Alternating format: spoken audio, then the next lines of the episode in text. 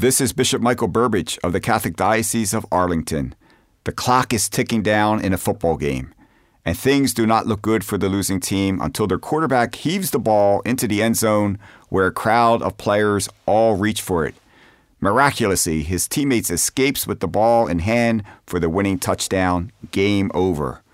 So it is with our lives. Some days bring challenges which seem insurmountable. But when we need it the most and perhaps least expected, God's hand intervenes and carries us over the goal line. St. Paul tells us to pray without ceasing and to give thanks in all things. That may not always be easy, my friends, but it is a game winning strategy.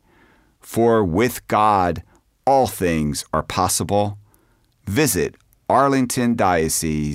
arlingtondiocese.org.